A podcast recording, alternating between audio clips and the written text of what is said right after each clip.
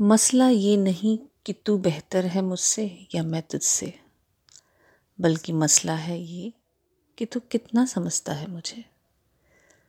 जब सृजन हम दोनों के सामंजस्य और प्रेम से है तो अलगाव पर क्यों आमादा हो?